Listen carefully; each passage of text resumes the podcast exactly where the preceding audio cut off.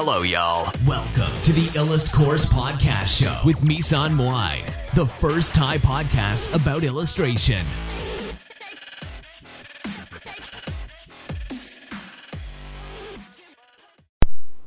สวัสดีค่ะ วันนี้มาพบกับรายการอิลัสพอดอีกแล้วนะคะ เดี๋ยววันนี้เนี่ยเราจะมาพูดถึง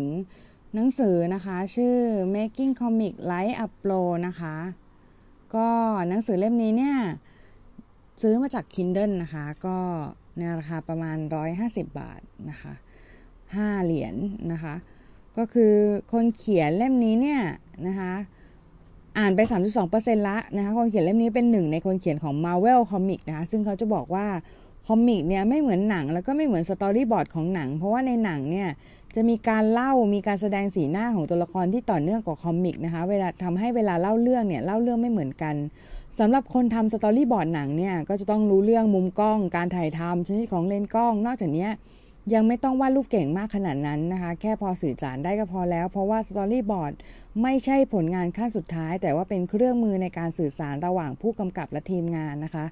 ในหนังสือเนี่ยค่อนข้างจะเน้นเรื่อง show don't tell นะคะ อันนี้ก็เป็นเรื่องที่คลาสสิกมากสำหรับคนเขียนนิยาย หรือว่าคนเขียนเนื้อเรื่องนั่นก็คือแทนที่จะอธิบายว่าตัวละครชอบอะไรไม่ชอบอะไร กำลังทำอะไรก็ให้ใช้ action หรือว่าการกระทำในการที่จะบอกสิ่งนั้น แล้วก็ไม่ต้องใช้แคปชั่นซ้ำเช่น ถ้าตัวละครกำลังอาบน้ำก็ไม่ต้องบอกว่าตัวละครกำลังอาบน้ำเพราะตัวเพราะว่าในภาพเนี่ยมันเห็นชัดอยู่แล้วนะคะส่วนเรื่อง character voice หรือว่าเสียงที่พูดในหัวของ character ถามว่าจำเป็นไหมก็คือจริง ๆ ก็จำเป็นอยู่เหมือนกันนะคะ ถ้ามีระดับที่โอเค เล่มนี้ก็จะสอนเขียนสคริปต์ด้วย ก็คือเป็นวิธีการเขียนสคริปต์ comic ที่ถูกต้อง วิธีการใช้มุมกล้องต่างๆ ที่ถูกต้องนะคะ โดยที่ คนเขียนเล่มนี้เขามี background ในการเรียนฟิล์ม หรือการเรียนภาพยนตร์มาก่อน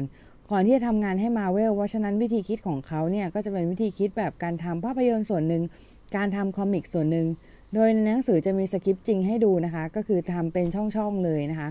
บอกว่าแต่ละช็อตนั้นใช้มุมกล้องอะไร และตัวละครทำท่า action อะไรอยู่ในแต่ละฉาก ซึ่งตรงนี้ทำมาค่อนข้างละเอียดมาก จากที่เราเคยอยู่วงการนี้และเคยเห็นสคริปต์มาพอสมควร ก็จะบอกว่าสำหรับบทพูดของการ์ตูนนะคะ มุมกล้องสำคัญมากๆ แล้วเขาก็พูดถึงสไตล์มาเวลนะคะ ซึ่งเป็นสไตล์การเขียนสคริปต์ขึ้นมา แล้วก็ตัวนักเขียนก็โทรไปหานักวาดหรือคนลงดินสอแล้วก็พูดคุยจนชัดเจนเกี่ยวกับช่อง ที่ต้องการจะให้เป็น แต่ว่าไม่บังคับสไตล์หรือจะไม่บังคับรายละเอียดมากเพื่อให้ศิลปินได้ตีความส่วนหนึ่งนะคะ ในหนังสือเนี่ยบอกว่าคนลงดินสอเป็นคนที่สำคัญที่สุดนะคะ คนนี้คือต้องเก่งโคตรคือแบบจะต้องแสดงไอเดียที่มีอยู่ในกระดาษในสคริปต์ออกมาให้เป็นรูปเป็นร่างนะคะ นอกจากนี้ยังต้องเป็นคนดีไซน์ส่วนต่างๆ ถ้าเปรียบเสมือนตัวละครหลัก ก็เปรียบเปรียบเสมือนตัวละครหลักในเกมอะไรพวกนี้ค่ะที่แบบจะต้องเก่งหลาย ๆ เรื่องมากๆนะในการที่จะต้องถ่ายทอดสคริปต์ออกมาให้มีชีวิตได้นะคะนอกจากนี้ยังบอกอีกว่าสไตล์ของมาเวลเน้นพอดมากกว่า ถ้าจะพูดก็คือพอดคือ action ของตัวละครนะคะ ถ้า story ก็คือจะเน้นเรื่องความคิดภายในของตัวละครมากกว่านะคะ มากกว่าเรื่องของเรื่องของพอดหรือว่าเรื่องของ action นะคะ ก็คือจะมีแบบ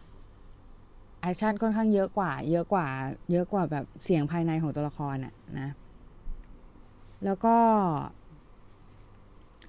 เล่มที่สองชื่อ Comic Creator Prep นะคะ อันนี้อ่านไม่จบนะคะ ก็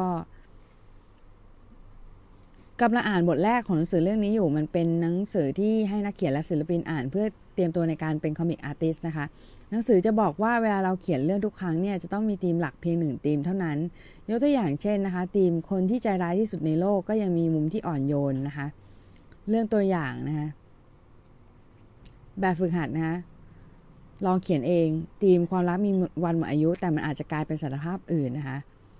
ก็จอร์ดกับแมรี่รักกันมากนะคะเป็นคู่รักในอุดมคติเลยของทุกคนนะคะคือแบบ ทุกทุกทั้งสองคนเนี่ย perfect ทั้งคู่นะคะ แล้วก็จับคู่กันนะคะ แล้วก็แต่งงานกัน จนใครๆก็อิจฉาเขานะคะ ใครๆก็รู้สึกว่าเขาเนี่ยเป็นคู่ที่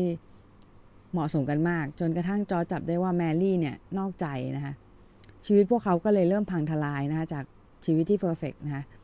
จอร์จโกรธเลยมีใหม่บ้าง เมื่อเขามีใหม่เนี่ยทั้งสองทั้งสองคนพบว่าไม่มีใครดีกว่าคู่ของตัวเองเขาเลยกลับมาเจอกันอีก แต่ก็ไม่สามารถอยู่ด้วยกันได้เหมือนเดิมจนกระทั่งจอร์จสารภาพรักกับสารภาพกับแมรี่นะคะว่าเขาไม่เคยรักแมรี่เลยนะคะแค่คิดว่าแมรี่ดีและเหมาะสมกับตัวเอง สุดท้ายทั้งคู่ก็เลยแยกย้ายกันไปเจอรักใหม่อีกครั้ง แต่รอบนี้จบด้วยดี คือจอร์จไม่ได้เกลียดหรือโกรธแมรี่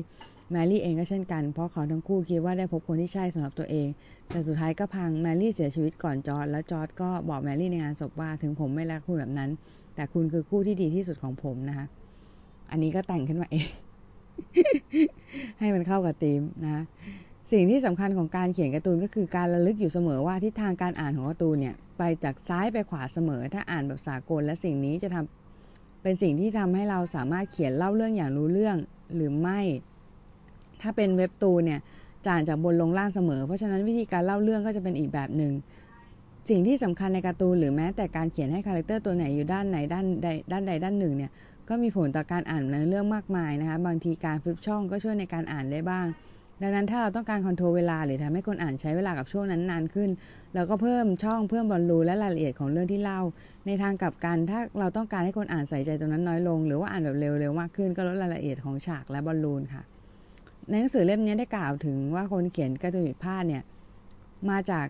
การที่เราเขียนการ์ตูนให้มันเหมือนหนังนะคะ เราต้องอย่าลืมว่าการ์ตูนไม่เหมือนหนัง การ์ตูนเป็นสื่อชนิดหนึ่งที่การใช้การแช่แข็งเวลาในการเขียนช่องนะคะ เพราะฉะนั้นการเขียนการ์ตูนแบบหนัง และการเล่าเรื่องแบบหนังในการ์ตูนจึงไม่ work เพราะว่าเป็นการเล่าเรื่องคนละแบบ ถ้าเราอยากให้การ์ตูนอ่านสนุก ก็ต้องคิดว่าการ์ตูนเป็นเสมือนการ์ตูนจริง ๆ ไม่เหมือนหนังนะคะ การ control เวลาในเว็บตูนจะเป็นการแบ่งช่องเป็นการส่วนใหญ่นะคะ การเว้นระยะห่างช่องก็สำคัญ เพราะว่าเว็บตูนไม่เหมือนคอมิก หรือการ์ตูนทั่วไปที่อาจจะซ้ายไปขวา ดังนั้นการเล่าเนี่ยก็จะต่างออกไปนะคะ ก็คิดว่าจะเป็นประโยชน์สำหรับทุกคนนะคะสำหรับตอนนี้ค่ะ